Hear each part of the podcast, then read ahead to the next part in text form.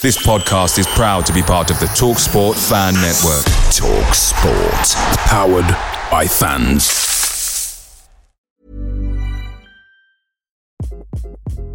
Hi, this is Craig Robinson from Ways to Win, and support for this podcast comes from Invesco QQQ, the official ETF of the NCAA. The future isn't scary. Not realizing its potential, however, could be. Just like on the recruiting trail, I've seen potential come in many forms as a coach. Learn more at Invesco.com slash QQQ. Let's rethink possibility. Invesco Distributors, Inc. The TalkSport Fan Network is proudly supported by Delivery, bringing you the food you love. McDelivery brings a top-tier lineup of food right to your door. No matter the result, you'll always be winning with McDelivery. Order now on the McDonald's app and you'll get rewards points delivered too. So that ordering today means some tasty rewards for tomorrow. Only via app at participating restaurants. 18 plus rewards registration required. Points only on menu items, delivery fee and terms apply. See mcdonalds.com.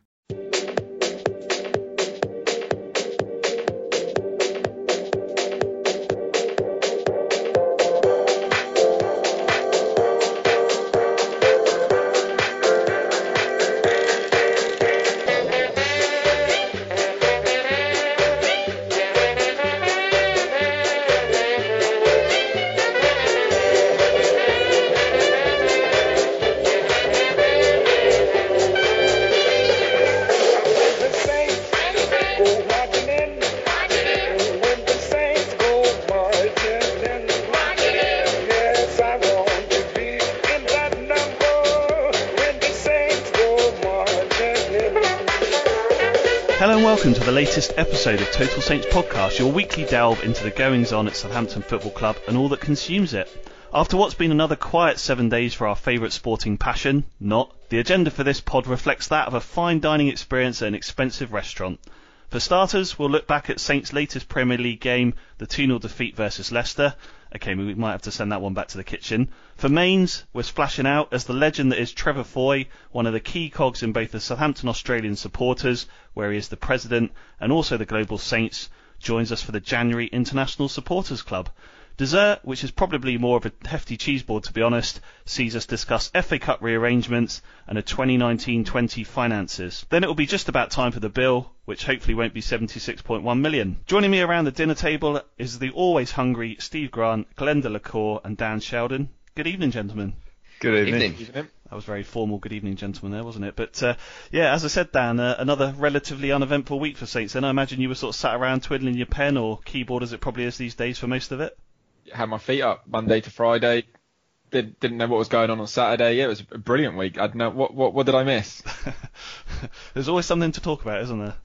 yes, all the time. And it's just when you think you can switch off and watch a bit of TV, all of a sudden the phone will go, and that you you debate in your head: do I look at it or do I not? And the minute you look at it, you think, right, okay, back downstairs into the study, open up the laptop, and where where are we at? And yeah, had that a few times this week. And Glenn, pre-Saturday's game, you were, of course live, 100% uncensored on Leicester Fan TV. I saw. Um, did, did that all go Uh, yeah. okay? You didn't let the family Yeah, it down, or yourself, or the pod, or anything? No, I had to. Someone, one of my mates actually commented that I actually sounded like I knew what I was talking about, and part of that was because I had to concentrate so hard on not swearing because I knew it was going, it was going out live. So I was, I was really concentrating on what I'm doing, but it, it was, it was difficult because the Leicester fans who were, I could see the comments they were firing in. At, at the same time I was doing it, and and all it all it was was he looks a bit like the Southampton manager and all this stuff, and and th- this this this carried on for about ten minutes at the start. But the the lad who I did the uh, did the show with was um, well, yeah, he has the life of Riley. He lives out in Mallorca and has run a run a bar for 15 years, and and he was saying things like, "Well, the last two times you've played us, I've been in Jamaica on holiday." And I'm thinking, "I'm- doing I'm doing something wrong with my life somewhere. but, uh, no, it was good fun. It was good fun. It was, it was good to do, and it's still available to watch. Should anyone want to go and do that? Yeah, there you go. So Leicester Fan TV it was, wasn't it? That was uh, the site you were on. I think the Fox's Arms, and uh, yeah, I, I know you shared the uh, photo with the group uh, on uh, the chat of uh, the comments about uh, the fact that they thought they got the Southampton manager on, which was good, and all that sort of thing. So uh, there we go. And uh, yeah, Steve, uh, how's your week been? Uh, you were talking about noisy neighbours last week, weren't you? Has the week been a bit better? Uh, slightly less noisy, um, although I've actually not discovered who's making most of the noise because I spoke to the spoke to the uh, the lads who, who moved in upstairs about two weeks ago, and turns out it's not them. um, so God knows what's go- what's going on. Yeah, fan- phantom noises through the uh, through the uh, various walls in, in this place. So uh, yeah, a bit weird, but yeah, been been a busy week with work, so I haven't haven't had, uh, had an awful lot of time to be too concerned about it. Yeah, there we go. Well, for everyone that thinks that Total Saints podcast is a life of glamour, there you go. We can confirm it's absolutely not. Uh, there we go. Anyway, ahead of getting on with the pod, we're grateful and excited to be able to shout out three new TSP patrons who signed up to support the pod since the last get together via patreon.com slash Total Saints podcast. They are Jordan Gota, Nick Harris and Phil Bosworth. So firstly, from all four of us to all three of you, thanks Jordan, thanks Nick and thanks Phil. As we always say, given we invest everything back into the pod, we truly appreciate your commitment to us as we do our other patrons. Excitedly and gratefully, Phil was actually our 100th global patron to sign up since we uh, sort of reinvigorated the pod back in uh, the summer. So truly fantastic to achieve the uh, century and uh, have you all behind us underpinning TSP. Thank you very much to all of you. Okay, napkins tucked in and cutlery at the ready. This is TSP 145.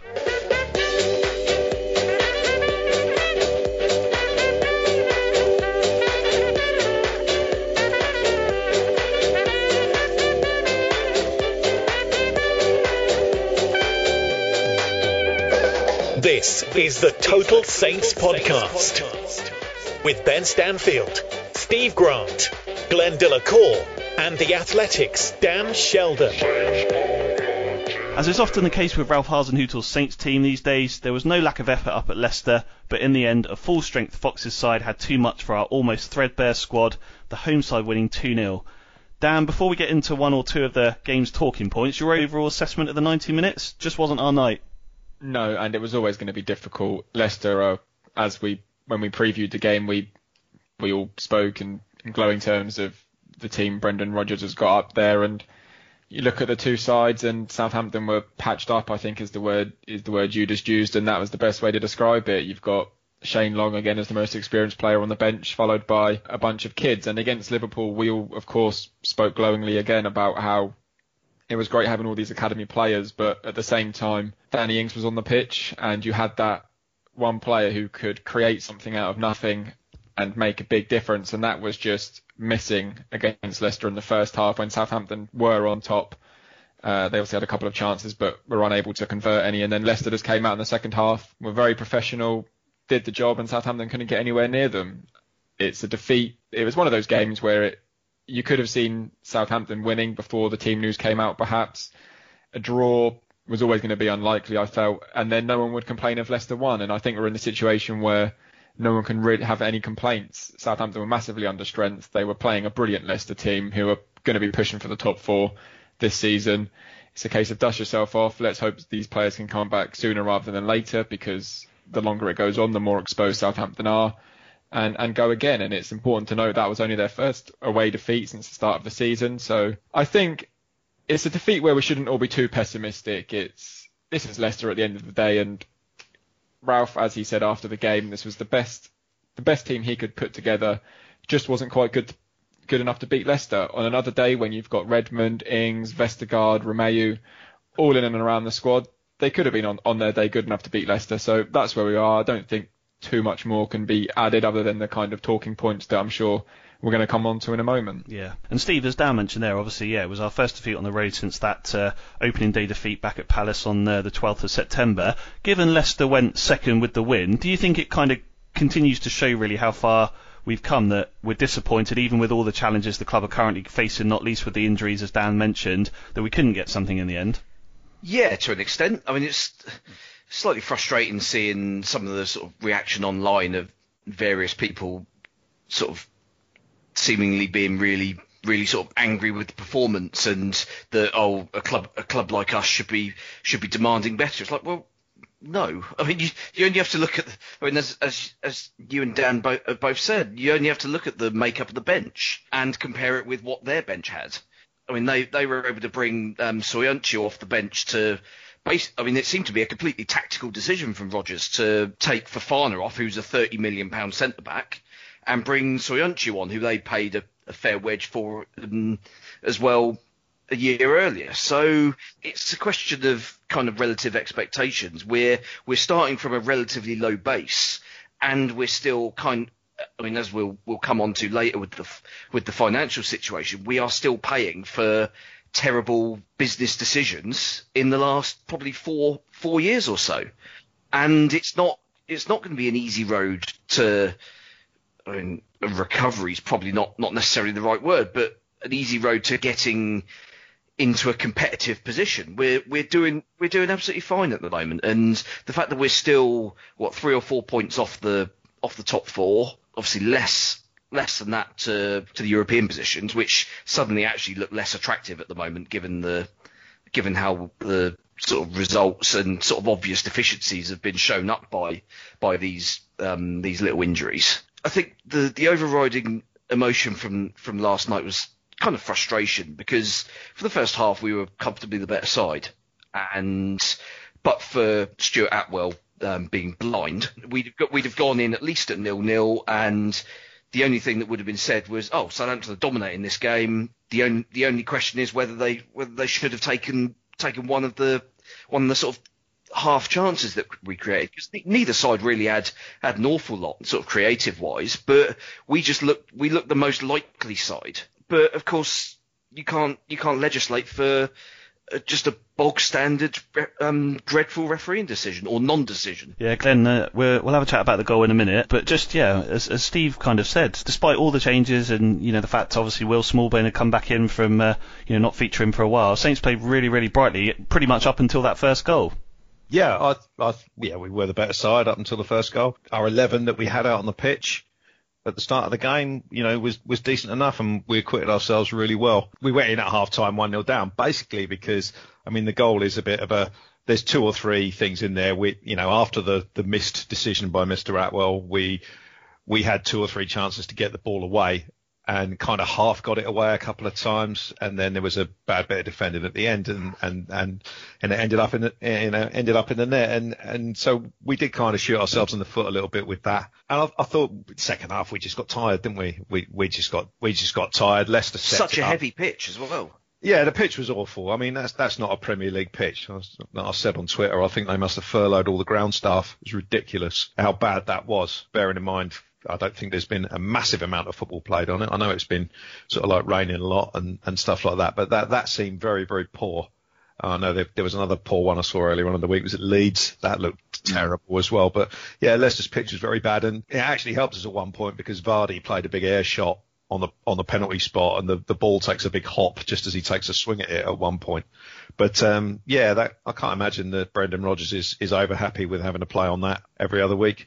But um, no, we did we did well first half, and I didn't think we did too badly second half. But ultimately, we didn't ever really look like we were going to score. I think we had, you know, Bertrand shot. I remember Smallbone had one, and Armstrong Armstrong hit the bar, and that was that that was kind of it. I, I never really felt like we were going to score, and and when the um, you know, when we ended up with Shane Long and Dan and N'Lundulu up front in the second half, you think it's a real stretch to imagine that we're going to get a goal in, in this game. So yeah, just one of those we have to, you know, we have to write it off really. Yeah, indeed, and uh, yeah, I mean the goal from Matt Maddison then, uh, Steve, just after the half hour, um, it kind of seemed to almost knock the stuffing out of Saints a little bit, didn't it, as, as Glenn mentioned? But uh, I mean, what did you make of that sort of first goal? Because it did look like a clear foul on Diallo. I, I don't think anyone sort of doubts that, but I, I, guess it was more the frustration, wasn't it, that there was a good sort of 60, 90 seconds after that where Saints gave the ball away, they had a couple of chances to clear it, didn't do that, didn't track runs, you know, etc. It was just like a bit of a, a soft goal to give away in the end. Yeah, I mean it was it was poor it was poor from a defensive perspective. The goal um, Stevens lets Maddison turn far too easily, just rolls him really, and, and it's it's just weak. And then I kind of wonder whether McCarthy should stand up a little bit more. I don't know. I mean, I'm I'm not a I'm not a goalkeeping expert, so I don't know what keepers are kind of taught in those in those sort of situations. I mean, it may may well be, given where he actually slotted the ball in, that even if he'd been in a theoretically better position, he may not may not have um, saved it anyway. Because I mean, the the precision of where he actually put the ball um, was so precise that it's, it's just like, well, at the end of the day, he's, he's found the one sort of ball-sized space for that for that um, shot to go into. But yeah, I mean, from a from a decisions perspective, I mean, it wasn't even just the the non-foul on Diallo. You had a about, I think about 30 seconds before that, which is what led to uh, led to the run that Diallo made. Um, you had a, you had a pass that got played into our sort of behind Bertrand to Albrighton, who basically gave himself offside. He didn't he didn't chase after the ball and then just kind of ambled towards it. Realised that the linesman wasn't putting his flag up, and all of a sudden play was carrying on. It's like, okay, what the hell's going on here then? Because he, he, I mean, he looked a good 20 yards offside. It was it was l- ludicrous. And then you get Diallo running. Obviously, we get we turn the ball over again. Um, Diallo gets a run away from Ndidi. I think Atwell blocked off another Leicester player from um, making a challenge from the side, and basically Ndidi's pulled um, pulled him back in the same way that same way that Diallo did for uh, Maddison, literally 30 seconds previous, and it was uh, it was just an absolutely identical situation where he allowed the play to go on because they kept the ball, and then as soon as they didn't keep the ball, he brought the play back, which from a decision perspective, I've got absolutely no problem if he's going to do that. It's just the But- consistency. Yeah, you've, you've got you've got to do it for both sides. You've got to be fair, and that was just absolute nonsense. And it it base I mean Atwell's game basically deteriorated completely from that point because I mean in the in the second half he was absolutely atrocious. Um, and for both sides, I don't think. I mean, there were there were so many decisions that he either bo- either just bottled making a decision or just clearly got it wrong. I mean, he looked absolutely determined as if he was going to send someone off at some point. Um, I'm surprised Diallo lasted as long as he did. I mean, as well as Diallo played, um, and I thought he was he was excellent we, to the extent that we didn't really didn't actually miss Romeu to be honest. But yeah, it was it, it felt as if it was a matter of time before there was a red card coming. And I mean, we were quite, I suppose, fortunate that we didn't get that. But obviously, Bertrand's now got, got a booking that will mean he'll miss the Arsenal game next week. Mm, yeah, the league game. Yeah, exactly. Yeah, um, Glenn, I'm going to get your uh, opinion on him uh, in a minute as well, because I know as British football fans, you know, there's nothing better than uh, having to go at the ref when you lose a football match, is there? And uh, I think uh, we've not done that for a while, so it feels like we should just get your view, so that it doesn't just sound like uh, Steve giving his opinion on him. But yeah, I always remember um, Stuart Atwell for that. Most recently, for of course, not giving Bertrand, I think it was a penalty at Old Trafford when we lost that game uh, late 3-2. So what did I spend my Sunday morning doing? Well, what do I always do? I had a look at Stuart Atwell's refereeing performances against Saints over the last few years. Um, ironically, and this probably says how much uh, he's not trusted to referee Saints, uh, he hasn't refereed a game at St Mary's since January 2018. Uh, ironically, we lost that at home to Crystal Palace 2-1. But the the last few games that he's refereed for us, November 2019 was the last game, so 14 months ago we drew to Arsenal. Of course, that was the uh, start of our brilliant run. Before that, West Ham away, we lost 3-0 May 2019. The Man United game uh, in March 2019 I've just spoken about. Huddersfield away, which was just after Ralph joined. Ironically, we won that one 3-1, so there's a rare Stuart Atwell feather in the cap. Previous to that, Wolves away when we lost 2-0 under Mark Hughes back in September 2018. So we've not got a fantastic record under him. To be fair, Glenn, I think he was about to give us a penalty for the barge on uh, Shane Long before everyone realised that Shane Long was about 15 yards offside. But just from your opinion, do you think he was, uh, uh, you know, he didn't have a great night at the office, or do you think we're being a bit unfair on him? No, I think he's That's shocking. Stuart Atwell, not Shane Long, by the way. Stuart Atwell is a shocking referee. He's t- he's terrible every time I see him. It doesn't matter who he's refereeing, whether it's Saints or another game on the telly. He's all he's always shocking. There's always these decisions, as Steve alluded to earlier on, where he makes a decision and you've got both sets of players looking at him. And it, it, it's like, you know, there's not one team going, oh, give us the ball, we'll get on with it. That was obviously a free kick. That, you know, you, even teams that have got the decision are looking at him thinking, are you sure? You know, it's just, he's, he's just a bizarre referee and, and it, it does have an effect. If we go back to the Diallo thing, because, because he didn't get, you know, get that free kick, he then got booked straight afterwards, I think, for doing the same sort of thing. And then in the second half, to be honest, he should have got sent off because he did the same thing to Maddison again, and Atwell bottled that. But Diallo was then, of course, he he he, he was kind of diminished after that, and he couldn't Well, he go- couldn't couldn't make a tackle. no, he at couldn't point? go near anybody. So that was part of the reason why for 20 minutes or so we, we you know, the game kind of drifted. But, uh, but yeah, I agree. I mean, At- Atwell was going to give the penalty, but yeah, less said about that, the better. Um, the- I mean, the only thing I'll say about that is that Shane Long was, was consistent. I mean, Armstrong dri- dribbled the ball right across the pitch and shot and hit the bar. And Long was never onside at one point. not not one. Yeah. I mean, I'm hoping that when the guy when the guy gets a bit more experience, he might he might uh, learn how to time his run a little bit. But uh, I, know. I, f- I feel like we've given Shane a really hard time the last few weeks, and I know he's been a good servant to Saints the last uh, couple of uh, few seasons or so. But yeah, he needs to just add a little bit more, Glenn, doesn't he? Of Yeah, something. yeah, move- just stay on side. moving on. He's like the Irish Papawego. I'm getting I'm getting battered by the Irish community on uh, on Twitter, anyways. so we'll move on from that I one. know, yeah. Yeah, let's let's quickly Stuart move on. Yeah, Stuart Atwell was the worst referee in the Premier League until the next time we get and, John that, and that's and that's a low. I mean, it's, it's a low bar, isn't it? It's- There we go. the, the, prob- Yeah. the problem is that Atwell does this all the time. He does this to every team. It's not just us, and it's it's a pretty damn indictment on the rest of the referees in this country that he is still in the select group and he is still on the on the professional list because I mean, how bad do you have to be to get kicked off that? I know. In summary, what we're saying is that he's the uh, worst referee in the Premier League until Just the to next one we say, get. he's not the reason we lost. Really, he's not No, the no, reason we lost. no. We we we got what we deserved from that game. Yeah, agreed. Brilliant. All right.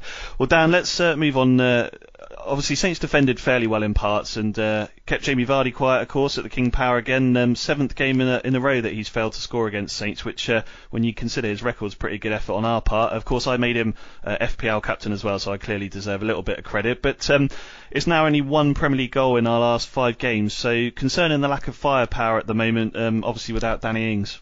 Absolutely. Uh, I'd written about this on the Athletic uh, last week. It would have been the week just gone, and it's I think in their last ten they've scored 22. In their last six, is it now? They've scored two. In the when I did the figures, it was 10 in the last five and 12 in the five before those. So there clearly has been a significant drop off. Uh, I know they are still the most efficient attacking team in the Premier League in terms of XG. They've scored 26 goals from 17.8 or XG or whatever it is. That may have decreased now, but what? Because I spoke to Tom Worville about this, who's our analytics and data guy at the Athletic, and we basically had a, a decent chat, and he was saying Southampton have been overachieving, massively overachieving. If you look at the goals they're scoring, they're not normally goals you'd expect to score. So James Ward-Prowse, how many times is he going to score free kicks like that? You know, two in one game is is rare. Danny Ings, how many times can he continue scoring half chances? How many other strikers in the Premier League would have scored that goal against Liverpool? Not many, I don't think. And now we're just seeing this all even itself out. It's you know, Danny Ings isn't okay, he's been injured, but Ward Prowse isn't scoring those free kicks, or we may not be getting as many free kicks as there were. Vestergaard isn't in the team to perhaps score a header. Armstrong hasn't scored recently, so we are just seeing Southampton naturally just even themselves out on a on the scoring front. We do we do look such a reduced threat in in from attacking set pieces without Vestergaard, don't we? Yeah, I mean, left, yeah. we had we had five we had five corners last night, and I'm pretty sure that a Leicester head was on the end of every single one of them. Yeah, I, yeah, I think yeah, I remember thinking the same. anywhere near it. No, I I remember thinking the same, and uh, it's hard to describe what what are the the reasons for this. Of course, lots of games over Christmas. Of course, they're going to be fatigued from that, but then they were potent against Liverpool. Okay, it was Danny Ings' brilliant goal that was the difference, but from an attacking point of view, I thought they were very good. From a defensive point of view, they were even better against Liverpool. Fulham, they were just poor, tired and poor. West Ham wasn't much better, and I thought Leicester at, at times they were they were very good, but there was just there wasn't that just that final person there that was going to able to bury the ball in the back of the net. And when Ings isn't playing, I think for Southampton, if they can prove they can win without Danny Ings, I think that puts them in a in a brilliant place. But then I don't know, it just comes back to are we relying too much on him? And I know I made that comment previously in the season, and all of a sudden everyone else started scoring. But now you can say when again. chances are few and far between, and Che Adams may not hit the, the, you know, Che Adams might not be as good as finisher as Danny Ings. Are we now becoming too reliant on him again? It's a really weird. I'm not saying they are, but it's a, it's definitely a topic for conversation. Well, other players, other players have got to step up, haven't they? I mean, because at the Well, yeah. moment, if, if you've got, if you had a chance where one of your players is through on goal, the only player we've got who I would trust to score is Danny Ings. Yeah, I, I- none, none of the, none of the others. Armstrong is is okay. Walcott's very hit and miss. Adams is very hit and miss. And yeah, without Vestergaard, there's, there's no one, there's no one else chipping in. But we we we have too many players who I, I am not confident in them sticking the ball in the net if they get one chance. And Che Adams doesn't seem to have even been getting the chances. You know, he, he was missing a few at the start of the season. Then he went on a run where he got a few goals. And now, for whatever reason, he doesn't seem to be getting into the position to have shots even. That's what I was going to ask. I, I think it's a good point, Glenn. That's kind of what I was going to ask as a bit of a follow-up question, Dan, because I remember you asking this to Ralph a few weeks back, and uh, I, I suppose I was going to ask, you know, whether you think teams have got wise now to Ralph's system and the team system and how to stop them creating chances and scoring goals, or do you think it is just more than that, the fact that we are missing key players, for example? I think you can't overlook how, how many players they are missing. When you compare it to last season, I remember speaking to Ralph. At, I, can't remember exactly when, but it was the season was well advanced, and just talking about how good the medical staff have been because no one's ever injured. Now, the fact that there's loads of injuries now isn't.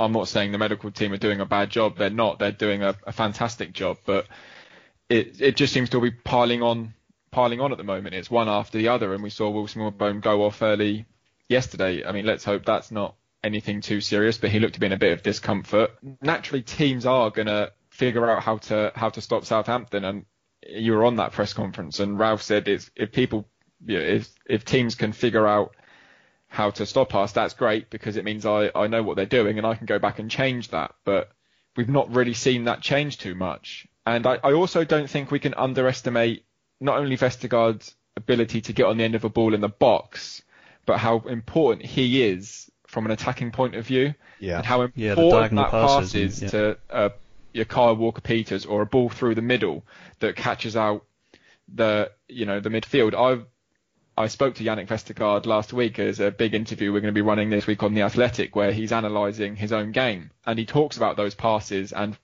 why those passes are so good when you transition from defence to attack. And I'm not going to reveal his answer. It, it's, it's better to, for him to explain it in his own words, so I won't repeat what he said. But I, th- I do think we can't underestimate his absence, not necessarily from a defending point of view, but just that what he can give to the attack, which teams don't seem to have wised up to too much. Because if you're, I'm going to get a little bit technical now, and I am going to maybe give away some of his answers, but if you're Kyle Walker Peters, uh, the way the way Southampton's system works, you'd have Ings and Adams up top, and then you've got let's say Armstrong and Walcott uh, as tens. Now, if Walker Peters progresses up the pitch on the right, that fullback now is left with a choice. It's because Walcott is going to tuck inside. It's well, do I respect Walcott and leave Walker Peters, or do I go to Walker Peters and leave Walcott? Nine times out of ten, they go to Walcott because Walcott's going to put pressure on their centre back, and that's who they're going to support. So that gives Walker Peters all this time and space to take the ball down, look up, see who's around, and all of a sudden the, the opposition are on the back foot. And Southampton don't have that at the moment. They haven't got that bang, bang, bang, we're in attack now. We had So, it. yeah. We had it a little bit first half, I thought, because James Justin was left completely exposed quite a few times um, in that first half. But I think they kind of shut that avenue down second half. I don't know if there was a specific change that that Rodgers made before that substitution, but yeah, there was there was certainly no no room down there. Um, that that kind of that kind of idea of um, sort of double teaming the the opposition fullback just didn't happen uh, second half really. Well, some interesting stuff there, Dan. We look forward to reading that uh, this week. But yeah, the goal at the end was obviously disappointing to concede, especially for those of us who, of course, predicted Leicester to win 1 0. Um, but here's something optimistic for all of you. Our last two Premier League defeats at the King Power before last night 2014 2015 and 2015 16. Both of those seasons, we qualified for Europe. There's an omen. Anyway, here's what Ralph had to say after the game via BBC Match of the Day. Uh, congrats to Leicester. We tried to force them to a very good performance, and they did it. I think uh, made a fantastic goal in the first half. The rest of the game, I must say, we, we did our best with the with the, options we have in the moment. We are a little bit running out of players. So we have nine injured, I think, in the moment, and this makes it difficult for us. But I have seen a team that was fighting for everything. We had also our chances to score, but the quality in the end, especially in the final third, was not enough to, to take something today, and uh, it wouldn't have been deserved.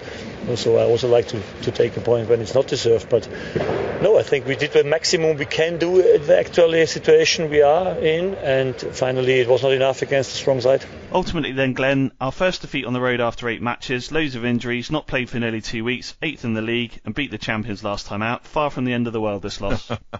Yeah, it is far from the end of the world. I think it's disappointing because we we're not used to we're not used to losing. Um, I, I think that's that's part of it. We you know we beat Liverpool last time out, um, but but to be honest, I th- I think this was a more difficult game. they're Leicester are a, a genuine top six side in terms of performance. Obviously not in terms of finances, but but they do they do obviously throw quite a lot of money around, and they've got a very good squad, good manager, good setup.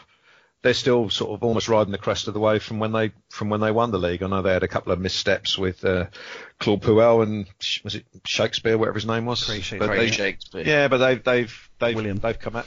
Yeah, they've co- they've come out of that, and and they're they're they're a very good side, and you wouldn't be at all surprised if they uh, if they challenge the top four at the end of the season. So I think it's one of the most difficult games that we'll have this year, to be honest. And yeah, the fact that we lost it, it's it's not the end of the world. Um, it's the only thing I would I would say I was a bit surprised that. Given that we'd had 12 days, Romeu wasn't supposed to be a long-term injury, or it's not been reported as such, and nor is Nathan Redmond, but they seem to have disappeared, you know, disappeared off the face of the earth. I was kind of hoping that a couple of people would have made it back for this game, but uh, but we'll have to see what happens after the um, after the cup game or games, depending on uh, what happens in the next week or so.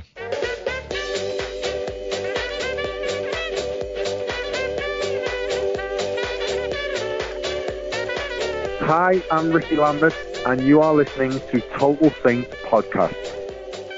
Now, Saints aren't the largest supporter club around the world, but it's fair to say that interest is growing in them all the time. One man who's played a key role in that is, of course, our favourite Austrian, Ralph Hasenhüttl. Another man who has played a significant role isn't Austrian, but Australian. He's one of the figureheads within the Southampton Australian supporters, and also works tirelessly to try and connect other worldwide Saints fans via the Global Saints.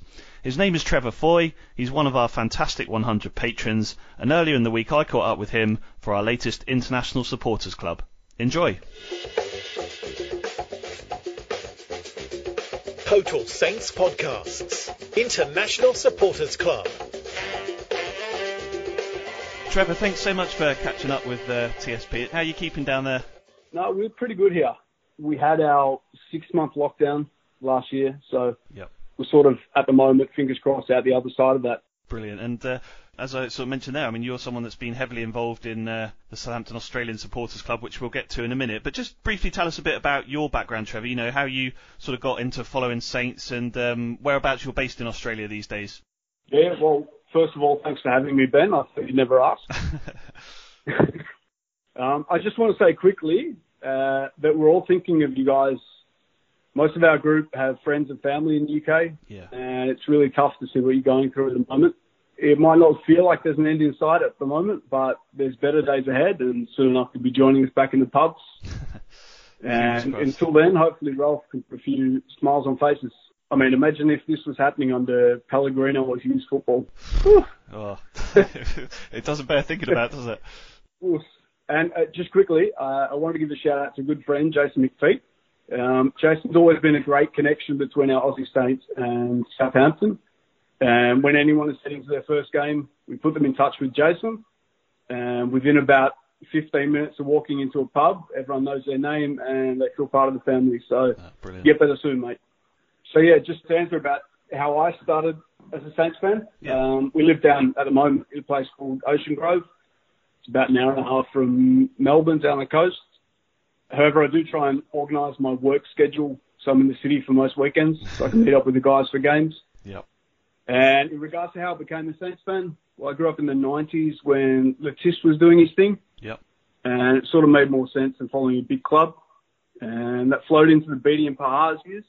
But it wasn't really until I did the traditional Aussie thing in 2008 of swapping our beautiful warm summers for your freezing cold winters. and that's sort of when I really caught the Saints bug. My first game was really cold, Tuesday night at St Mary's. And it was a pretty uneventful nil-nil draw against Plymouth. Right. But I just loved the whole experience. Like the walk to the ground, the tribal atmosphere inside the stadium. Yeah, it was awesome. Uh, however, it was probably my second game, uh, first away game, trip to Charlton. The next Saturday where I really felt part of the Saints family. I was having a drink on my own at halftime and a group of Saints fans came over for a chat and within about 10 minutes they told me if I ever needed tickets or a place to stay in Southampton to just get in touch. Uh, I just thought that was brilliant and yeah, they were true to their word. And in terms of any sort of favourite games or, or players over the years or visits to watch Saints, you've obviously mentioned uh, a couple there with Plymouth and uh, the Charlton games, Trevor. But any others that stand out? Well, flow along from the previous question, I stayed up for the FA Cup draw in 2010 And when Southampton were drawn against Portsmouth, I was straight in touch with Barry, one of the group I met at Charlton, Yeah. and I said that if he's able to get me a ticket, I'll fly over for the game. And for the Lambert equaliser alone Yeah. and celebrations in the stadium, it was completely worth it. Although I can't have a loss, especially to them, as my favourite game. So I'll go with the 8 0 win over Sunderland. Yep. It took me 12 games personally to see a Southampton win, but that day I was with a good friend, James Thornell, bearded Aussie, for his first game, proper lucky charm. In regards to best players, the ones I've mentioned before, Le Tiss beats Pahars, and obviously more recently Lambert and Ings. But to pick one, uh, that's tough. Uh, I'd have to go with Guly do Prado. Yeah. Bit of a hero of yours, isn't he? cult hero, especially at the SAS. Uh, we've been working for eight years to get him from Brazil to Australia. Yeah. Uh, we're still talking with his people. Oh well, fingers crossed that'll uh, that'll happen. So if if if that uh, if you can get him across for one of the road trips, I'll definitely be there. Then I, I think I couldn't miss the opportunity to come and see Geely. I don't I think, I think so. everyone will. Yeah, think exactly.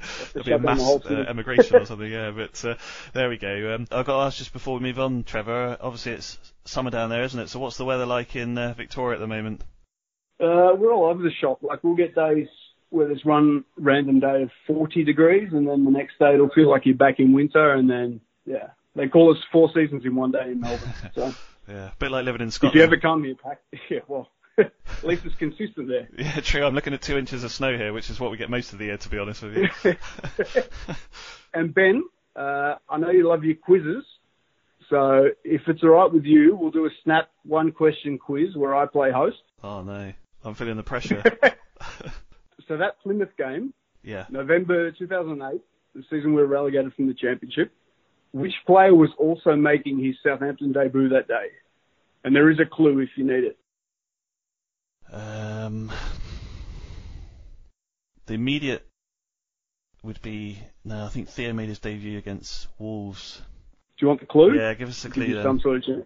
So we signed him from Strasbourg. Oh, Morgan Schneiderlin. No, he was already there. Uh, he was in the starting 11 that day. Do you remember the name Romain Gasmi? Oh, that's a tough one. No, I can't say I do remember him, Trevor. Yeah, yeah, no, that, that's fair enough because he only had four sub appearances for the club, including that day. He went back to France, couldn't cut it in the first division, and then, interestingly enough, he went to Thailand and played almost 200 games, mainly for Bangkok United. There you go. So, yeah, if anyone got that that's listening, Yeah. impressive. We'll send you a better than me. Ho- hopefully, the next time we do a quiz, you can make them a bit easier for me, so I look like I know what I'm talking about. Yeah. oh, good stuff. And uh, yeah, I mean, uh, obviously you mentioned um, some of the other managers that we'd had. Uh, we, we obviously got Ralph in charge at the moment. He's doing a, a great job in terms of um, you know the players in the current squad and that sort of thing. Trevor, you and the guys that watch the team, which players are standing out for you at the moment? Who are you enjoying watching most in a Saint shirt? The obvious ones, and for good reason, are probably Danny Ings and Prowsey. hmm Obviously, Prowsey all the way through the academy. I remember seeing him make his debut. Makes you feel old It does, yeah, watching him yeah. come through the ranks. But uh, just to be a bit different, I'll go with Kyle. hmm His energy and the way he goes about it is just a joy to watch. And yeah, he's proved to be a brilliant signing. I think it's one of those rare win-win signings. Spurs fans seem to be having with Højbjerg somehow. And yeah, we're delighted with Kyle. Yeah. Although short-haired Jannik Vestergaard's right up there. He is, he is. yeah, uh, absolutely. But uh, no, cool. As you said, I think um, yeah, compared to some of the, the sort of issues we've had at fullback, um, you know, I, I think the thing with Carl, just to sort of briefly touch on him, is it's both directions, isn't it? You know, he looks great going forward, but he looks solid at the back, and you know, putting in some great tackles and things like that. You know, and obviously he's got a lot to build on, and I'm sure Ralph can develop him. But just in terms of potential, you know, he looks like a really, really good, promising prospect. Well, it's gone from a position of maybe weakness to a position of real strength. Like he gives everything in defence, and then he really offers something going forward. So, yeah, hopefully he doesn't get injured. Touch Yeah. wood. Yeah, indeed. All right. And cool. Tell us a bit about the Saints Australia supporters group then, Trevor, because you, you and John and Hayden, some of the guys behind it. I mean, it's obviously a, a big. I don't want to call it movement down there because it makes it sound like a cult or something like that. But it's a, you know, it's a big, big group of you No, down we there. can't, we and- can't talk about cults. exactly. And uh, as we were talking about just before we started, I mean, you've been doing it for 10 years now, so it's not something that's uh, grown overnight. But yeah, just tell me a bit about sort of, you know, how it started and how many people there are in your group now and all that sort of thing. I think you had uh, JP on last season. Yeah, that's right. Yeah, we did. Yep. Yeah, yeah, and he covered the start of the SAS really well, better than I could do. um, I know the big event early days was the FA Cup final against Arsenal. Yep. And I think back then most of the communication was through email or carrier pigeon or whatever. I found the group a bit later on, uh, meeting them for the first time for the FA Cup match against United. It was the one where Chaplow scored that thunderbolt. Yep. And up until then, I legitimately thought I was the only Southampton fan in Australia. so, as I was uh, studying marketing and advertising back then, I sort of took the reins of the Facebook page. And they were the golden days of Zuckerbook, where you could reach thousands of people based on a similar interest for a very minimal outlay. So overnight, we basically went from an email list and a couple of dozen on Facebook to hundreds of Saints fans connecting all over Australia. Yeah. So yeah, it was really fun to just sit back and watch all the people shocked to discover that they weren't alone. Nowadays, we have close to 5,000 across Facebook and Twitter, and we're one of the most active supporter groups in the country, including the big boys.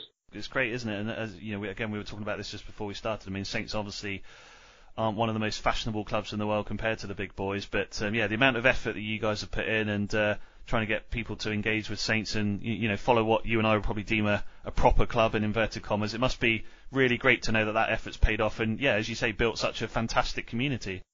Yeah, no, we- we've been delighted with everything that's happened. And just on what you're saying, I think the key difference between supporting Southampton and people that follow the Big Six just out of what their friends are doing or whatever is if you walk past someone in the street, wherever you are in the world, that's wearing a Southampton top, or you see some sort of merchandise that they're carrying, you'll stop and have a conversation with that person. Yeah. Whereas if you observe two people wearing United tops or Liverpool tops or whatever, they'll just walk straight past each other. They won't even recognise each other's existence. So I feel like that's that's sort of a cool difference that we have.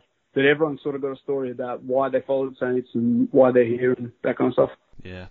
And uh, I mean, obviously, Australia is a, a massive country. We appreciate that. So it's difficult for you guys to maybe uh, catch up as much as possible. We know you've done a, a couple of road trips. When John was on, he was telling us about the one. Uh, I think it was up in the Gold Coast last year, wasn't it? Before uh, lockdown and that sort of thing. But uh, other than the sort of Facebook groups, you know, as you mentioned, you try to get up to the city, don't you, to, to watch the games? There's quite a, I mean, we see the videos of you guys on uh, Twitter and Facebook and things like that, the passion that's over there, Trevor. But yeah, you guys tried to catch up as much as you can in the pub. Is it the Impy, isn't it? Is that right?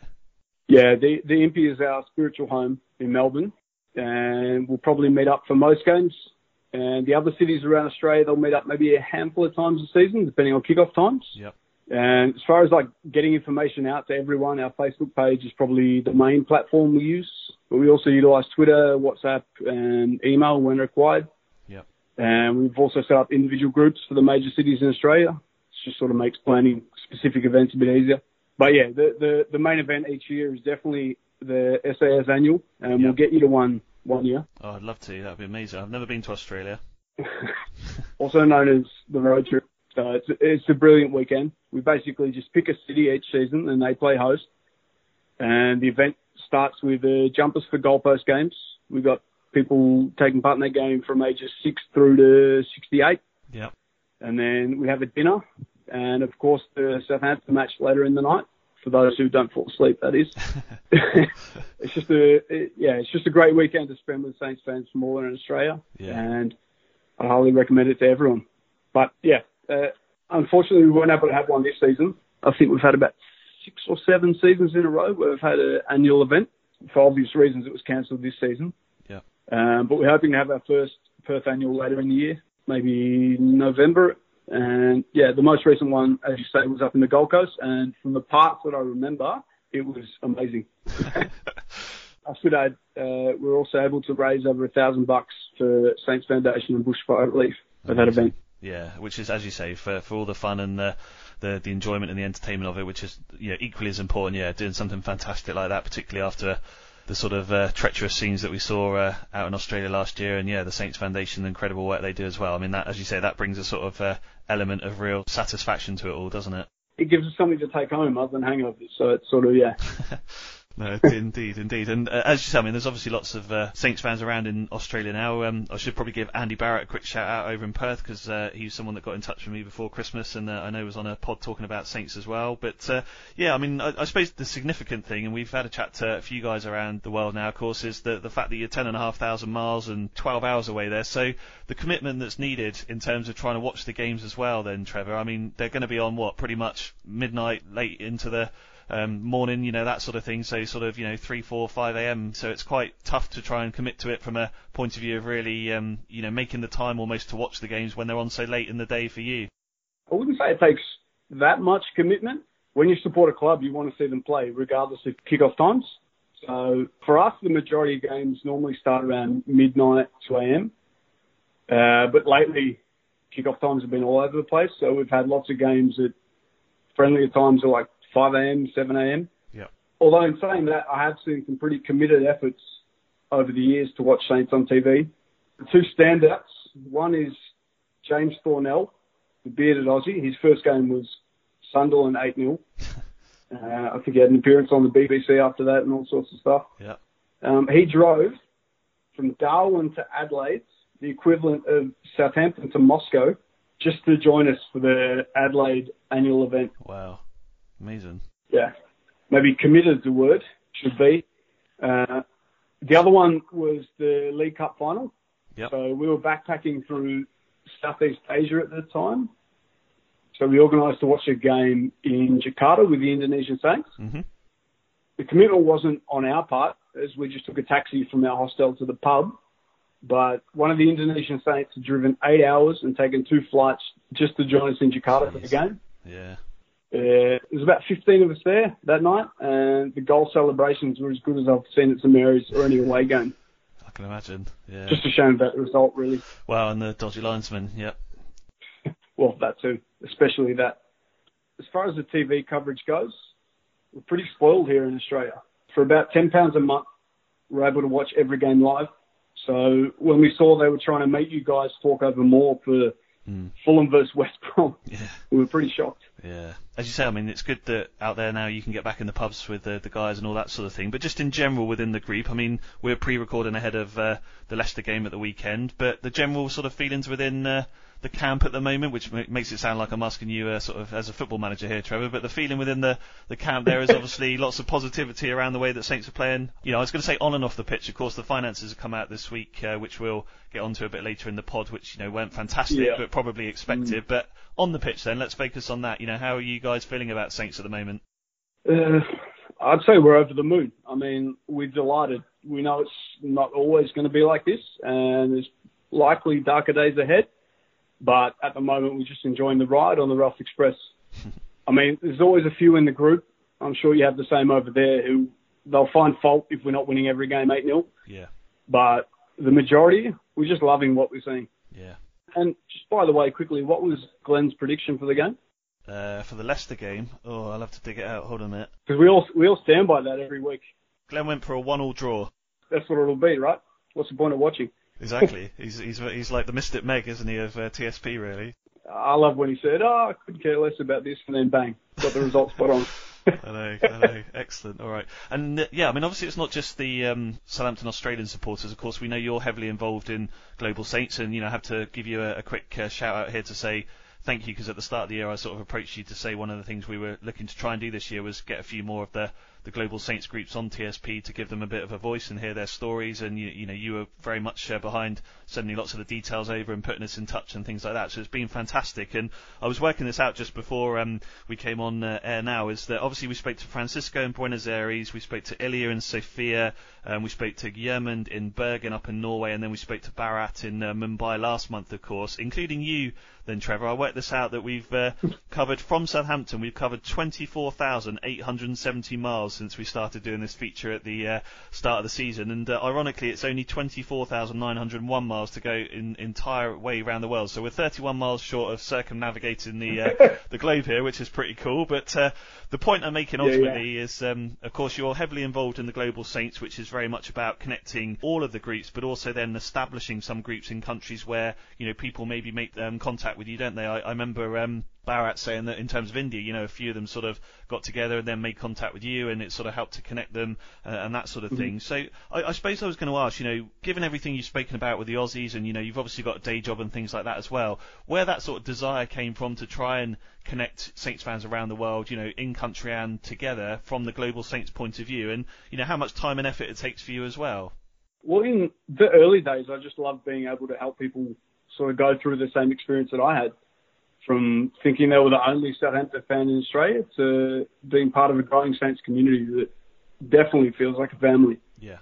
After about 12 to 18 months of seeing our group grow exponentially and with regular events in cities all around the country, I figured that there's no reason why the SAS model wouldn't work in other countries. Yep. So I started getting in touch with Saints fans in about a dozen countries, like Brazil, Canada, the US, etc.. and explain what I'd done and what I was doing with our Aussie Saints. And then we just basically get started with setting up a similar system in their own country. By about 2013, 2014, it had grown to 16 countries, posting Saints content in nine different languages, with monthly reach, reach in excess of about 100,000. hmm But I'd say the, the most fun and most rewarding has definitely been connecting Southampton fans all around the world. Yep. For example, if I see that a Saints fan is heading to Bulgaria, Indonesia, or wherever, I'll make sure to tell them to get in touch with this person or this group and make sure they watch a game together. Then years later, I'll see that those same people are still in touch and good friends. And yeah, that, that always puts a smile on my face. I've seen that play out hundreds of times over the years, and it really makes everything seem worthwhile. Yeah. Personally, uh, I've been able to meet up with Saints fans in over 30 countries, hopefully more to come. And real random highlight was using the basic Korean I'd learned at school to show a class of kids in North Korea a video on my phone of Matt Letiz's best goals. Brilliant. But saying all that, Ben, I just want to point out that I didn't start all of our supporter groups. A lot of them, like the Belgian, Greek, and Dutch Saints, have been going strong since yeah the early mid 90s. Yeah, already made contact with the uh, the Greek Saints, and uh, hopefully they're going to come on in February for our next one. So uh, That'll be a good start. yeah, exactly. And I've got to say, I mean, it's cool. You know, we obviously host our pod through um, SoundCloud. I love um, looking on there every week and, and sort of seeing where the pod's being listened to. I mean, of course, you know, you get the the big countries at the top, the UK, obviously the States, you guys down there in Australia. But just looking here at the last seven days, you know, Japan is fourth. Obviously, we've got a couple of patrons out there. You go right down to sort of That'll be all the Yoshida fans, right? yeah, probably, yeah. Um, but you go right down, you know, we've got Lebanon, we've got Bahrain, we've got um, Estonia, Zimbabwe, Sri Lanka, Cayman Islands, Jamaica, Cambodia. I mean, it is amazing. Nepal, Brazil, as you say. I mean, that's You're, that's you're the- almost you're almost making it sound like a big club, Ben. yeah, but I won't tell you how many Almost. stats are. It's like there's one listen in each country or something like that. But uh, but I think that the most important thing is, you know, it does it does just show, doesn't it, that there's obviously so many Saints fans out there, and yeah, they may just be on their own, but the fact is, you know, we are all part of this family, and between us, we you know surf the emotion, don't we? Yep. The whole idea is if there are more than one fan in a certain country or a city, make sure that they're connected, stronger together, as they say. Yeah, exactly. Just on that then, Trevor, if there's anyone listening in those countries that uh, is particularly keen to sort of see about how they can either connect into the overall global Saints or, you know, try and see if there's any other fans in country and things like that, uh, you know, obviously they can make contact with us at the pod and we can try and see what we can do in contact with you and things like that. Total Saints Podcast at yahoo.com. But what's the best way to get hold of you or sort of get in touch with Global Saints? Maybe we could just do the contact details and Twitter handles and things like that at the moment, Trevor. Well, there's an interactive map that I've put together which lists all the current social accounts for our groups around the world. Yep. And that can be found at bit.ly.com, so B-I-T-L-Y.com forward slash global SFC map. hmm And that link is also on the Global Saints FC Twitter account. But basically search hashtag global SFC on any social account besides Parler and you'll find us. Excellent. No, we're not talking about Parler, really, are we? Uh, I think uh, I think there's a famous number seven on there at the moment, but there we go. So, uh, yeah. Also in lockdown, I've been working on a hobby project. right? Basically, it's a collection of a decade's worth of my Southampton images and stories from around the world, combined with all the interesting global connections I could find. Uh, so that goes all the way back to Charles Miller as the father of football in Brazil, through to George Weah's cousin, and, and beyond. So if that's something people might be interested in, then I'll look at getting that into a more readable format. and the working title for that is Around the World in 60 Saints. Oh, I think that sounds brilliant. I'm sure everyone listening, yeah, if uh, if you follow Trevor or if you're um, part of the Aussie supporters group on uh, Facebook or anything like that, and you, you think that uh, sounds like a good idea, which to me, Trevor, it sounds amazing. I think those sort of memories are, are unique. No one else is ever going to have those, and being able to share them if you felt like that would be a fantastic way to sort of promote some of the the Saint stories that we may not know about. Yeah, well, I, I sort of during lockdown, all we could really do was buy stuff online. So I pretty much, apart from the books I already had, I bought every Southampton history book I could find. I was just sort of matching events and people up to certain countries. So yeah, there's lots of cool stuff. And just based on that, then, Trevor, is there any other sort of countries or areas that you're you're really keen to try and develop? You know, if there's um, a few supporters out there that uh, you're you're aware of, which we could potentially try and help, or we could call out, you know, via the pod. Any other countries that sort of spring to mind where you think there could be a, a good chance to build a Saints connection? Um, unfortunately, I don't really have the time or the resources to develop any new areas at the moment. Yep. But in regards to potential, I'd have to say the States for sure. Yeah. As your podcast analytics tell you, there's a large number of Southampton fans across the pond. Basically, what we have in Melbourne, hundreds of connected fans and regular events, they could probably have in 20 US cities, maybe more. Mm. I know with the help of Philip Robertson, one of the New York Saints, we were able to organise their first ever annual event, which was a massive success. I mean, put it in context, we had five people at our first annual event in Adelaide. I think they had 50 or 60 in New York at their Yeah. first. And yeah, just before the pandemic hit, I was actually working with one of the Chicago Saints, Ali, for their second annual event. I think he had Ali on. Yeah, we did. He came on, and then of course it had to be cancelled because yeah, the pandemic kicked in, didn't it? That's right. We had him on about a year ago. Yeah, yeah, yeah. Uh, but yeah, that wasn't to be. But yeah, there's a huge, huge potential over there. And I figure that seeing I'm talking about them, I should probably drop their links in the podcast. Please. Yeah, Yeah, on Facebook, just search United States of Southampton FC, and on Twitter at Saints FC USA. And also, while I'm on it, make sure you follow Southampton Sierra Leone. They have about 20 or 30 guys, and they play in a competition, and they wear Saints kits. And yeah, I'm sure they'd love to hear from other Saints fans. And just finally, then, from the club's point of view, I mean, again, you know, I've said this to all the other groups that we've spoken to, and I think we're well aware that the media team and the, and the club do a fantastic job of getting content out there, and wherever we are in the world, making us feel like we're part of St Mary's and part of Staplewood and things like that, Trevor. But if there was one thing that you think, from a sort of global point of view, the club could do a little bit better, whether it's having, I don't know, sort of trilingual content on their sites for some of our Spanish-speaking fans and I don't know, French-speaking fans or something like that, or you know, anything else, is there anything that you think, if they were listening to this, or either us or going back to them, that they could probably think about doing to try and help some of our fans around the world? I don't think that the club translated content is really needed. Through our existing supporter groups, pretty much all the major languages are already covered. Uh, I think the main thing that I keep hearing from fans and supporter groups is that they'd love to see some sort of recognition from the club, Mhm. whether that's in the form of having official recognised supporter clubs or even links to the existing groups on the main site. And some might say that that's more suited to the big six, but if you look at the offering from clubs like Aston Villa, Wolves, and even Sunderland to their international fans, yeah, there's a lot of potential for the club. Yeah. Uh, we've de- we've definitely seen here in Australia over the last decade that the next generation coming through are more likely to stick with the Saints when they feel part of a larger Southampton community Mhm. instead of sort of getting sucked into following one of the big six like all their friends.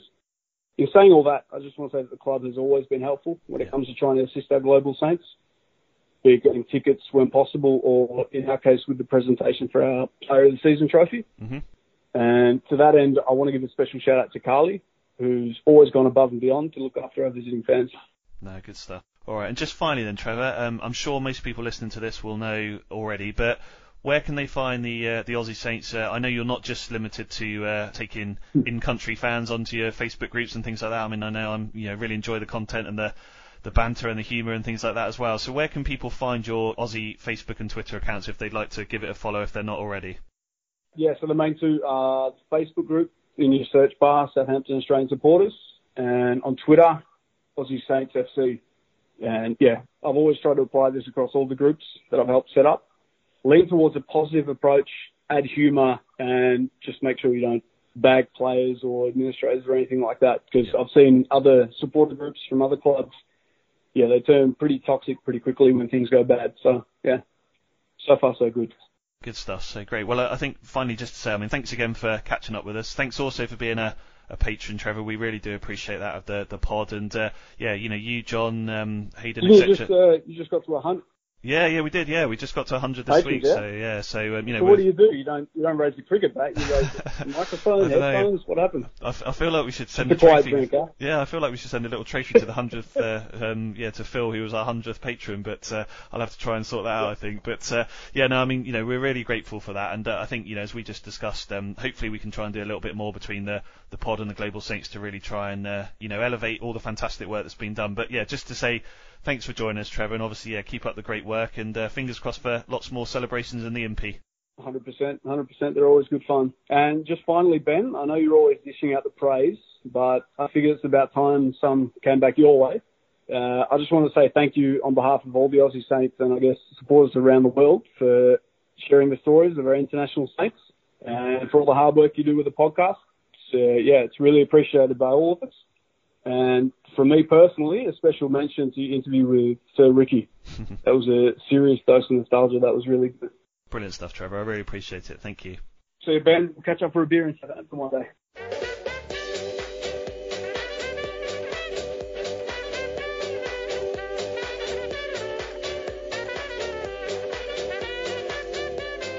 Hi guys, I'm Danny Ings, and you're listening to the Total Saints podcast. A massive thanks again to Trevor. Great to hear from him, and I really can't underestimate the tireless work he does to connect the Global Saints family together. Just for the record, Morgan Schneiderlin did join Saints from Strasbourg in 2008 as well, so I was half right. Right, to finish up this week, we'll briefly touch on the FA Cup, but before that, we couldn't ignore the 2019-20 financial report that Saints issued last week. The highlight, if you can call it that, being a £76.1 million pre-tax loss for the 12-month period ending the 30th of June 2020. Now, we're not going to go through every single detail because A, it's on the club's website if you want to read it, and B, when it comes to maths and numbers, I didn't do very well at school, certainly not a favourite topic. But the St Mary's Football Group Limited, which encompasses Southampton Football Club, saw its overall turnover decrease to 126.6 million from 149.6 million in 2019. It saw broadcasting revenue drop by 19.3 million to 93.5 million, and matchday revenue reduced to 14.5 million from 17 million in 2019. 13.9 million was generated through selling the likes of Sam Gallagher and Charlie Austin the previous summer, but that was superseded by 56.7 million going out on the previously owed incomings and the signings of Che Adams, Moussa Djenepo and Kevin Danso's loan. Dan, let's come to you first on this. We know COVID is obviously and will play a, a massive part in the day-to-day running of businesses all around the world, I suppose. Before we discuss wages to turnover and the MSD Holdings loan and things like that, did the overall figures surprise you at all or not? Not at all. Uh, I think when we saw Tottenham post a sort of 63 million pound loss and Tottenham generate a lot more revenue than Southampton do, I thought, well, this is going to be bad news for, for clubs across the board, and Southampton are no different in that sense. It's and what what I think is a point worth making is that whilst these figures are they read very bad, I don't think we're going to really know the true cost of COVID until it's over. This isn't going to be a case of let's say come June, wishful thinking I know, but COVID has disappeared off the face of the planet. This year is gonna it's not to get any better from this point. Um, it's to be a case of Southampton will have to really, really take stock when this pandemic is over, and then they can really sit back at that point and think these, these are our figures now, and how do we rebuild from here? At the moment, it's uh, an ongoing thing. It's almost when you're bleeding, you want to put a plaster over it, and that's essentially what Southampton have done with that MSD loan, which I know we're going to get onto get onto later. But the headline figure will always make for bad reading. It's 76 million pound net loss. That's it was 41 million pound net loss the, the year before that.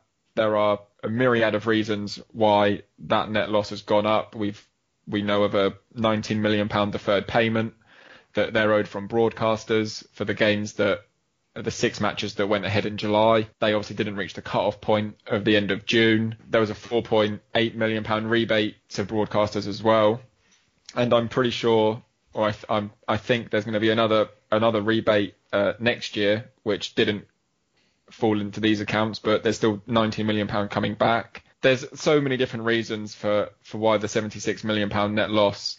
The overarching thing I think to say is that, and I made the point on the on the Athletic when I looked at the accounts, is they're not on a financial cliff edge. You know, they're not about to fall off a cliff and be in absolute dire straits. I think it's worth stressing that these figures aren't brilliant, but they're absolutely not the worst. We won't really know, as I've said, the, the true cost of coronavirus on Southampton Football Club until the pandemic's over and then everyone's left looking at what they what they've got and we're not at that situation yet. Are we going to be there next year? Maybe, maybe not. I think the the ongoing rollout of the vaccine is going to instill instill some confidence because there's a chance that fans could come back. I honestly, in my own opinion, I can't see fans returning this season. I just can't see it anymore. I think that that ship has almost sailed. Well, I think Saints have accepted that now they're offering refunds. Yeah, exactly. For the start of next season, who knows? We could have fans back if the, the vaccine is successful and the government give it the green light uh, and so on and so forth. So, whilst there's not a lot to be optimistic about, I don't think these figures are necessarily the end of the world at the moment. It it's hard to say that when the net loss look reads so big, but Southampton are just are one of the first clubs to post these results. Let's take stock when everyone else has posted theirs, and then you can kind of compare to the clubs that are at a similar financial standing to Southampton and see how they fared. I can't imagine too many will fare well at all. That's ever Dan, very sensible uh, view. Um, Steve, from a, a, fan's point of view, sort of summarising a little bit of what Dan said there. Um, of course, it has been a, a, really abnormal almost last 12 months for all of us, and with so many previous failings uh, still trying to be undone by those in power now, I guess um, it was never going to be pretty reading, really, was it?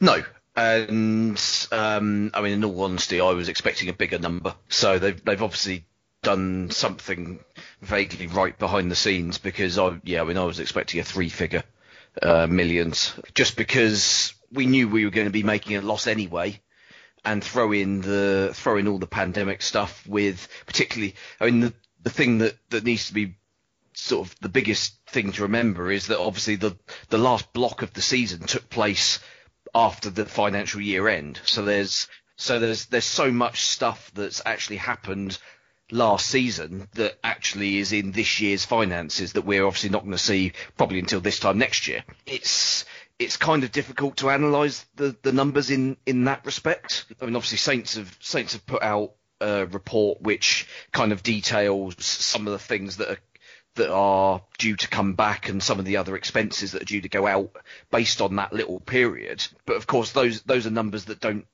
I don't think they need to be declared. So therefore, you kind of have to take those a little bit of pinch of, little bit of a pinch of salt and kind of see how it goes. Um, obviously, we've got issues with.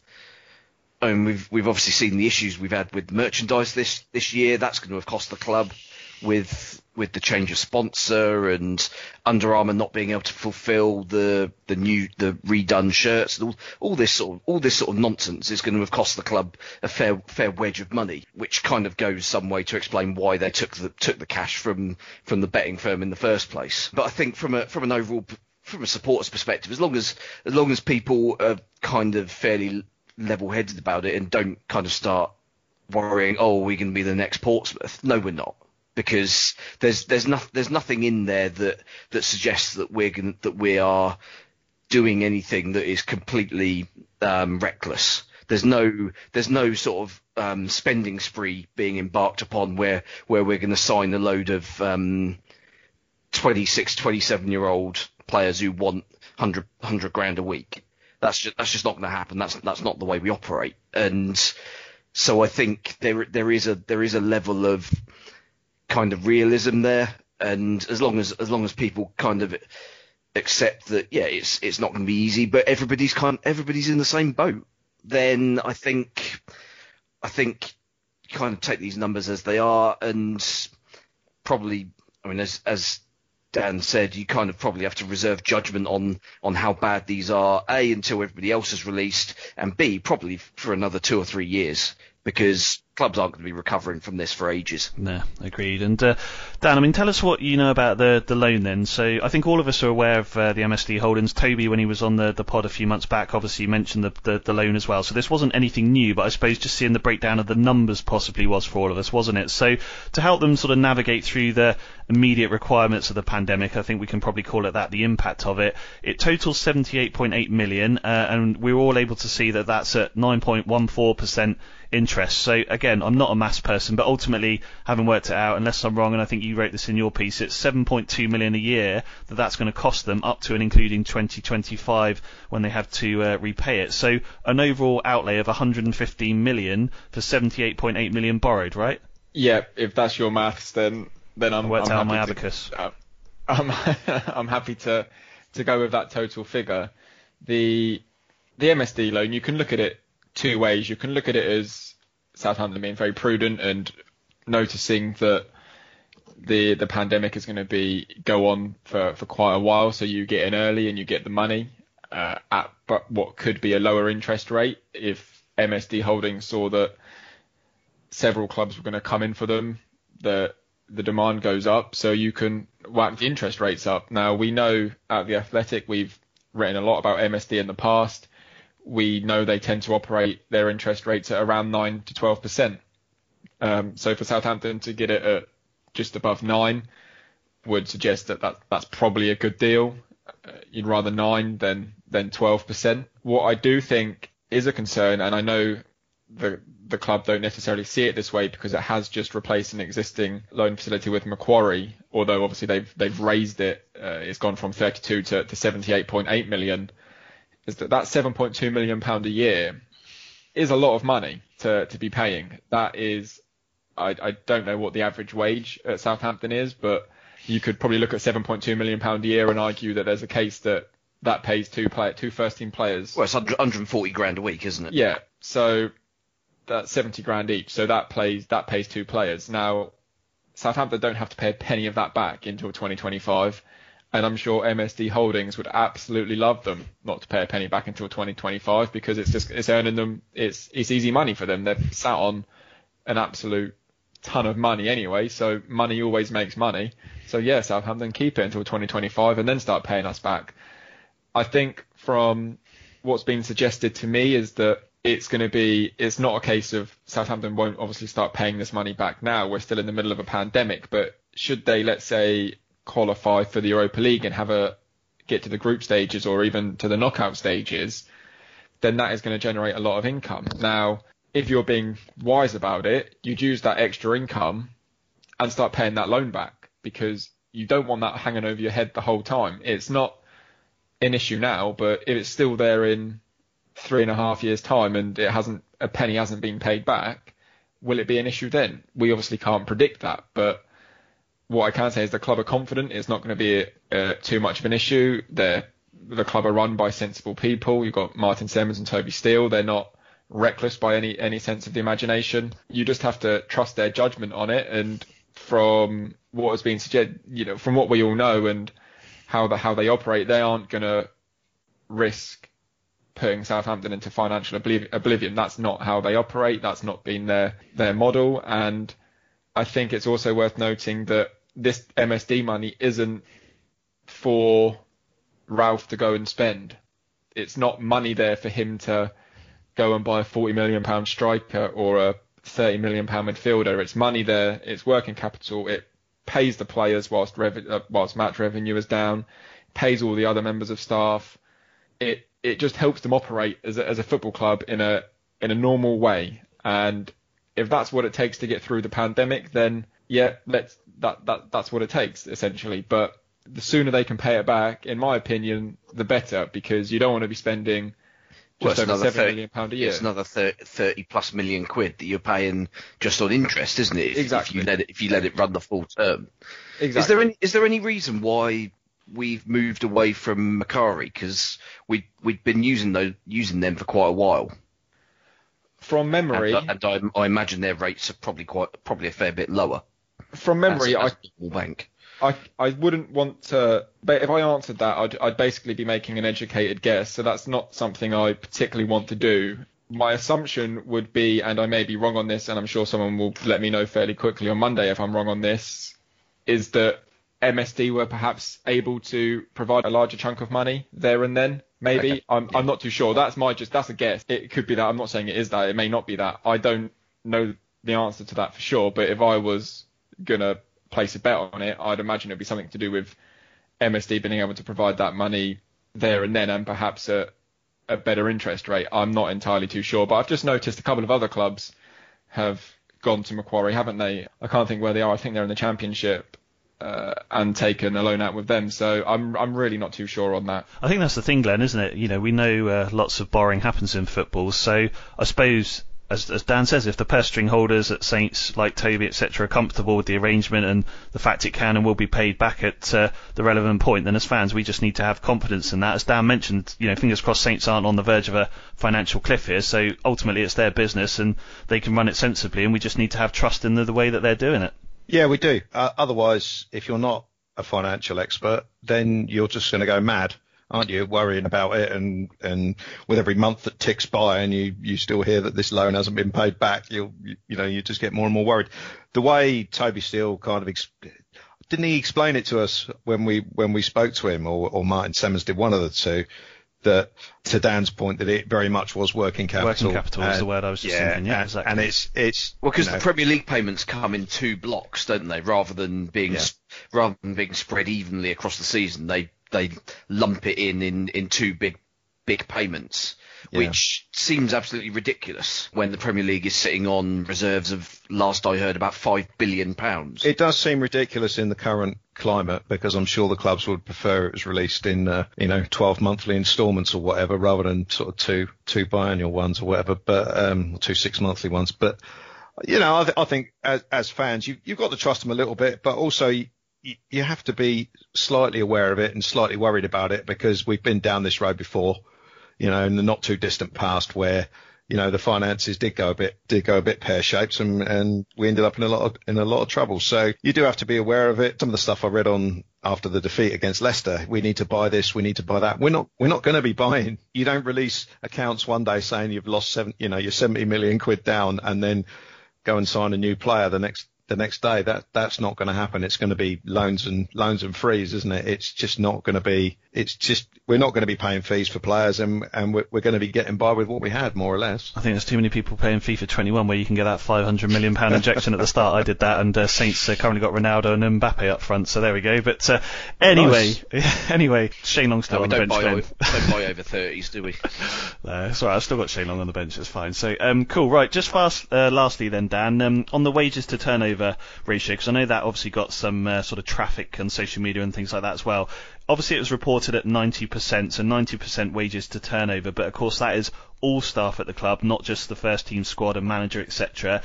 I think just so that we can sort of discuss this point and in case anyone's unsure about it, there's obviously again mitigating factors to that, right? Because as I understood it, obviously revenue is lower, so naturally the percentage is going to go higher.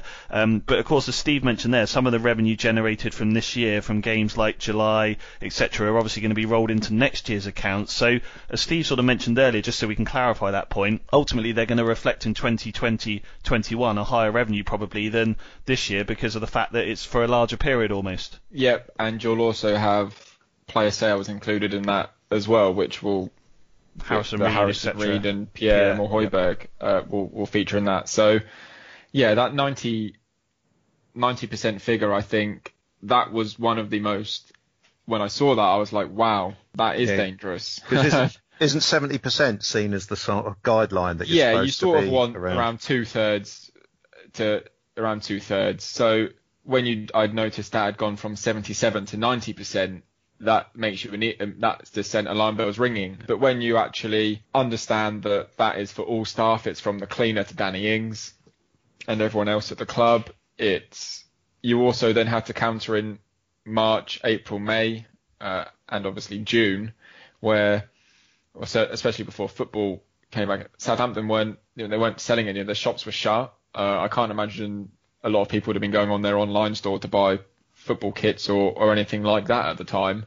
So their the revenue took a hit, and that is reflected. So it went from what 77 to 90 percent. But in the accounts, there were the kind of like little asterisks or, or whatever you want to say, and it went, and I think they would have predicted them to, to actually fall. Had it not been for the pandemic, uh, the figure would have fallen from 77 to 71%. I guess there are ifs and maybes involved in that, but that's what the accounts say, and obviously the accounts have to be signed off. And then we did know player wages. They increased from 86.1 million to 89.9 million, which was a jump from 58% of the turnover to 71%. However, there was the same kind of little asterisk there, and it was going to say that had there not been for the pandemic, it would have dropped to 57%, which is a really healthy figure, and so is 58% to be honest. Um, 71 a bit more worrying, but it's skewed because of the pandemic. So once I kind of came to understand all of that and had spoken to a few people, I I wasn't as worried about that as I as I was at the beginning. I think that is just the nature of the revenue they missed out on. So next year, for example, when all of this money comes in, or the extra money that they're owed comes in, those figures could look really, really good. Um, but even then, they wouldn't be a, a natural reflection. Let's say, for example, the the player wages drop from 71 this season to all of a sudden down to like 49%, which I mean, I wouldn't, I'd have no idea if that could even happen. But then you couldn't really look at that and think, well, that that's amazing because then you have to counter in the extra money that they that would have appeared in these accounts. It's just maths, and maths goes straight over my head. So I'm confusing myself just by talking. So I think we should just call it a day on the account. Yeah, I think let, us do that. let, us not be too worried about those figures. I think is the is the point I'm trying to make. No, absolutely. And I, I think yeah, I, I know it's uh, uh, some people will find it very uninteresting. Um, what I'll do is I'll obviously put in the pod the timings of the sections. So if people want to listen to the financial stuff and you've got to this part, good on you and hope you found it interesting. If you skipped it entirely and you're just about to come back in on our FA Cup chat now, then that's totally fine. But I think it's important. You know, it's an important part of the club and uh, knowing how that's uh, sort of distributed. And as I say, I think just because having seen a lot of traffic this week about yeah, as Glenn said, you know, people wanted us to spend 20, 30, 40 million. I think understanding some of the finances behind it makes you realise why that probably won't be possible. But uh, as I say, I know that uh, mass is never the uh, most exciting subject in the world. Right, just to finish the pod off then this time around, uh, after some diary management, it appears full focus will now be on the FA Cup this coming week, certainly on Tuesday evening anyway. We're not going to preview the rearranged Shrewsbury third round game as we did that in TSP 143 if you want to have a listen, and we're certainly not going to disrespect the Shrews by uh, previewing the fourth round potential tie with Arsenal next Saturday either. But Glenn, one way or another, good to see the match rearranged with Shrewsbury, even if it did obviously take quite a lot of uh, sort of process management between the likes of the FA, Premier League, St Shrewsbury, and I think even Leeds United. Um, yeah, I guess so. I think if you ask Ralph, honestly, I think he would have rather have got a bye. But um, you know, we haven't got a bye. We got to play this game. I think with it being now as opposed to last week, I think there's probably more of a chance that we'll see uh, a, a younger looking side than we would have had out if we played the game at the uh, the time it was supposed to be played. Um, I don't know what the situation is at Shrewsbury, whether they're going to have players missing still. Obviously, they- yeah, the manager's not going to be there, is he? Yeah. Yeah. Yeah, well, that, well, that's a good, that's a good thing for everybody. But uh, there's two ways of looking at it, isn't there? You could say we could put, we should put out the strongest possible team because we're not going to get relegated. So why not focus on the FA Cup? But then the other argument of that, against that is that every league place is a whole. You know, we've just been talking about finances. Every, every league place three is million quid, Yeah, it's a, it's a chunk of money. So I don't think they're going to. I don't think Saints are going to risk players who, you know, possibly need a rest. So it'll be a mix and match side that we put out. Maybe sort of five youngsters and six sort of first team players, and people like Fraser Forster and Shane Long will, will start the game. Um, which should be enough, to be honest, to, to beat Shrewsbury. But it's uh, no, it's good. It's good to have a game in midweek again. But yeah, I think uh, yeah, if you ask Ralph honestly, I think he would have preferred not to not to have had to play this. But uh, we are where we are, and we just got to get on with it. Yeah, and Dan, ultimately, I mean, from your sort of point of view, looking at this as maybe a more of a neutral, especially given, for example, you know, Jurgen Klopp's reaction and attitude towards facing Shrewsbury at Anfield in the replay last season, when you know he effect- effectively said he wasn't going to turn up, and I think Ollie said when he spoke to us, you know, it cost Salop in the region of about a million quid that replay with TV and all that sort of thing. Do you think Saints deserve a bit of credit for for sort of almost doing the right thing in inverted commas and kind of just leaving the the, the powers to be to sort out what they want to do and just going along with that rather than maybe kicking up a stink over a buy or a walkover like some clubs would have done? Absolutely, I, th- I think they do. As you've just said, it would have been so easy for Southampton to throw their toys out the pram and say, no, you know, we can't do this. Look at, you know, we've got this intense Premier League schedule. It's now or never, Shrewsbury. And if you can't play it, then tough luck. Sorry, but we're moving on and we're going to go and play in the fourth round. And FA, you better do something about this. And Premier League, please don't accommodate a replay. We just can't do it. So I do think they they deserve credit for that. It'll be interesting to see the team Hasenhüttl puts out. Um, what, what would you do, bearing in mind the injuries at the moment? just play the kids and give their they've all been on the bench in in recent weeks. So I, I'd like to see some of them come on. I'd I'd start Fraser Forster, Yan Valery. I'd put him at the back. Uh, central defenders. I, I don't know how many there are to be honest. So you're probably going to end up with Bednarek and Stevens anyway, um, unless you drop down into the B team. Jake left Vokins back, left, Jake yeah. Central midfield, I'd give. I'd probably give Diallo another game, uh, and then I'd go with. I'm going to pronounce his name wrong. Kgaogelo Chauke. We'll go with that. I think I think I pronounced it right. Everyone at the club calls him Kegs, so we just call him Kegs. So I'd, I'd play him.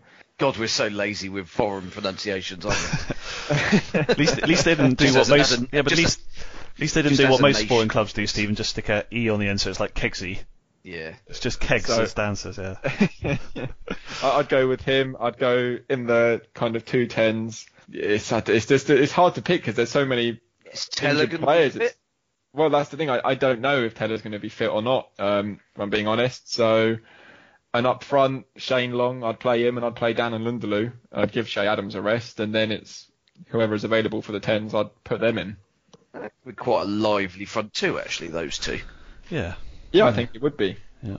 And it'd be interesting. Uh, Should be, should be enough against a League One League One defence Yeah. anyway. Yeah, it's just as long as someone's marshalling Shaun Whalley, that's the most important thing. But uh, yeah, um, I think that you know, I think Ralph's got his press conference Monday afternoon, Dan, hasn't he? So I suppose more will come out. And yeah, I was thinking the same about Nathan Tella. It'd be a perfect game for him, wouldn't it? So hopefully he'll be fit. But uh, we'll see what happens. But Steve, look, just to finish up the pod, it's felt like quite a long one to, tonight. But um, I suppose the key thing now, having gone through all that process of being amicable and making the game happen, is for Saints to, to make sure they win.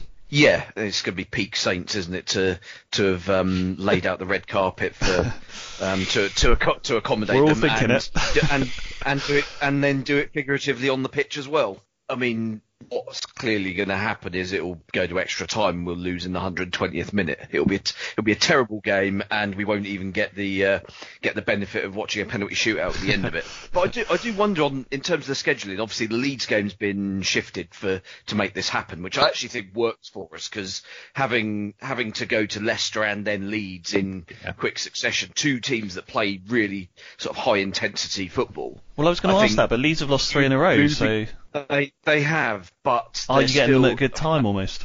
Uh, yeah, possibly, but I think um, They run you ragged, yeah. Yeah, they will do, and we don't have at the moment. We don't seem to have the energy for that at, the, at, at this stage. Um, but I do wonder on that scheduling thing if we were to lose to Shrewsbury.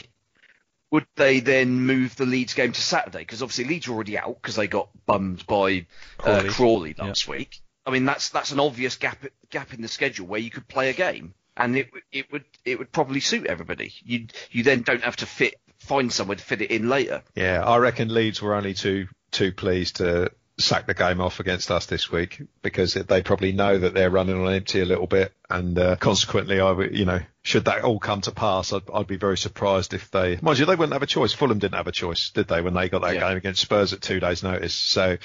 So yeah, maybe, maybe they maybe they will. That would make sense. But when has anything the FA done ever made sense? Indeed. Well, we'll keep our fingers crossed that the uh, whole environment is safe for everyone, of course, and that Saints can win through to face the Gunners next weekend.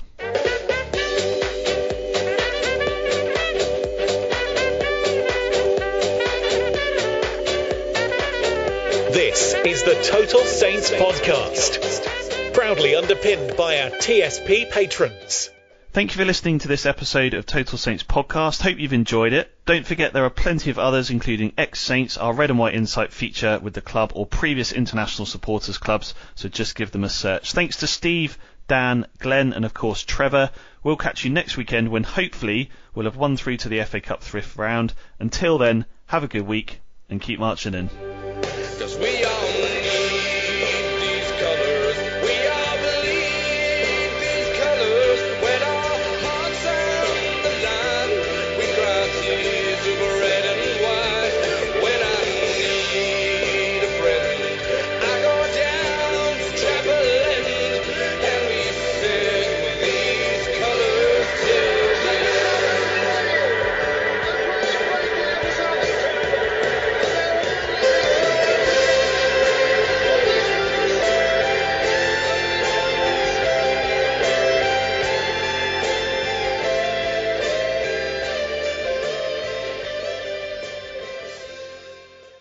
Away days are great, but there's nothing quite like playing at home. The same goes for McDonald's. Maximize your home ground advantage with McDelivery. Order now on the McDonald's app. At participating restaurants, 18 plus serving times, delivery fee, and terms apply. See McDonald's.com.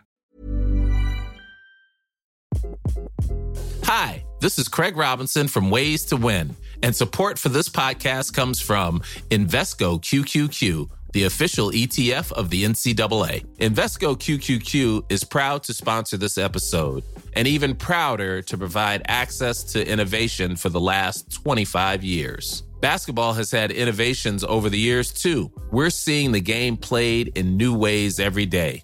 Learn more at Invesco.com slash QQQ. Let's rethink possibility. Invesco Distributors, Inc. This podcast is proud to be part of the TalkSport Fan Network. Talk Sport. Powered by fans.